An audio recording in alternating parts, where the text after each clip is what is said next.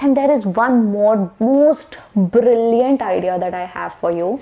I don't know if you will be able to uh, relate with it right now or not, but I am telling you from my own experience and I really want you to do it. Really, really want you to do it. Hi everyone, my name is Alina, and we discuss a lot about the fluency of English and your personality development, how you can develop your confidence in English. A lot of that stuff goes on on this channel.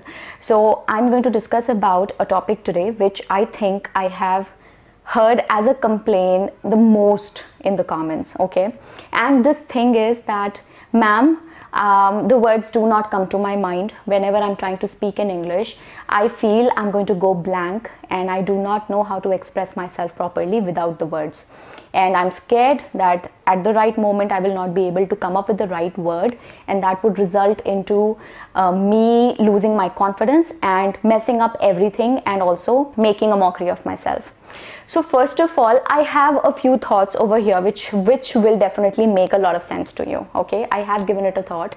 Though coming up with an answer to this problem was i will agree and i will confess is extremely was extremely difficult okay? Because you know if i have to give you a gist of what may be an answer to this problem it would just simply come down to saying that uh, practice more. But that cannot be an answer to everything right? There have to be some other concrete steps and concrete measures which i can tell you which you may adopt and eventually you improve with your fluency okay? So what we are going to do today is i'm going to give you first of all i'm going to address the issue okay? Then i will give you a very practical solution to it okay? Which i will expect you to apply in your normal life if you want to actually overcome this problem of yours First of all, I would want to say that this is definitely an issue. I used to face this too, and initially I used to face it even more, and then eventually it decreased. And uh, it really, really decreased to a very low level. Like right now, if I'm speaking to you, I don't really have to think about the words, they are coming to my mind automatically. How does that happen? We will find an answer to that. If I have to give you just one solution right now apart from saying that you need to practice more if there had to be just one thing that i could say to you right now what would that be according to me if you find it difficult to come up with one proper word for a particular sentence when you are speaking in english with somebody i would say just substitute formula of substitution will work for you i do that all the time I'm being honest with you. There are a lot of times when I'm speaking on the camera and I'm creating a video for you. A lot of these times, it so happens that I want to say something, I really want to find the most perfect word for it, but it does not come to my mind. It's very natural, it's very human for something like that to happen to you. We are not computers that every time something perfect is going to come out of our mind. Doesn't work that way. Okay, so what I do is I substitute if I do not find the most appropriate word, I use the less appropriate word. If I have to say right now that I'm extremely exhilarated, I'm talking to you. Exhilarated means you are extremely happy. Probably I would, if I'm unable to come up with this word, I would just simply say that I'm extremely happy to see you right now. Yeah, I'm extremely happy to talk to you right now. Okay. If I have to say that something looks deplorable on you, okay, please don't wear this dress, it looks deplorable on you. Um, if I'm unable to come up with this word deplorable, um, which obviously would not happen to you um, unless you become very friendly with English because these are good words. They happen to you in a period of time. So I will just simply say, please don't wear that dress. It looks horrible on you. It looks very bad on you. So there is always a substitute available for anything that you want to say. See, even if the most basic words are not coming to your mind, that may be because you are really not practicing, okay?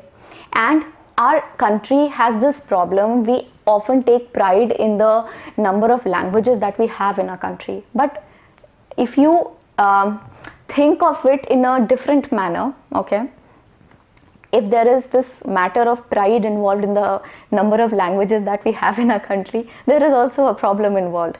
There is a lot of distraction, okay? No matter which part of our country you live in, there is always an influence of at least three to four languages happening around you all the time. See, if you are living, um, let's say, if you are living in um, Mumbai, okay, you have Marathi, okay you have hindi you have english and some bit of urdu also if you have muslim friends okay? So these four languages are going into your ears and they are coming out of your mouth regularly. They're happening to you on a very regular basis. They're happening to you on daily basis. Every day you're speaking these languages you're hearing these languages. So now you have to concentrate and learn four different. Your mind is under a lot of pressure your mind has to learn four languages. Your mind has to adapt to four different languages. If you talk about Americans, we often want to speak English like them. Have you ever given this a thought? Most of the Americans, they are only exposed to English they are not exposed to the kind of variety of languages that we people are exposed to. Now you compare it to Americans, okay? If English is a language, all right, nothing else, if it is just a language, it is the only medium they have to talk and converse with each other. There is no other medium with which they can talk to each other okay? So they are only exposed to one language. There is no distraction. I mean i'm not going to consider spanish and french and other things happening around over there okay? Because mostly they the entire country is speaking one language mostly okay? So that is why they since they are consuming a lot of english and they are creating a lot of english okay? Because of which they have such command over english. So mind is under a lot of pressure of giving the most proper feedback every time somebody is speaking to you in a different language. If i talk very personally about myself I started learning English at a very young age, and earlier in the first few stages of my life, these things used to happen a lot to me also. It's obviously it's very genuine and very practical. You think about a child living abroad somewhere that child when he or she starts to speak initially those those children they speak very few words to express themselves because those are the only few words they have learned by that little age of theirs right? And then when they grow up they learn more words and they start using more of those words okay? And then they grow up even further and they learn even more and they use even more okay? More and more english they are learning and they are speaking. But when they are starting they are starting with a very limited set of words. So that is how everybody begins. Even i began that way okay? I began with a, with a very little set of words and I started speaking in only those words. I mean, whatever best I could, okay? And then I grew up, I learned more, I made a few mistakes, I learned from those mistakes, and the only thing that I did right was I kept on doing the same thing again and again. Gradually, things did work out for me, right? And that is how they are going to work out for you also. So, first of all, start practicing substitution. If you forget something, try and use another word in its place. Then there is one more most brilliant idea that I have for you. I don't know if you will be able to uh, relate with it right now or not, but I am telling you from my own experience and I really want you to do it. Really, really want you to do it. The thing is, I have noticed that in my case, and I would propose the idea to you as a proposal, giving it to you.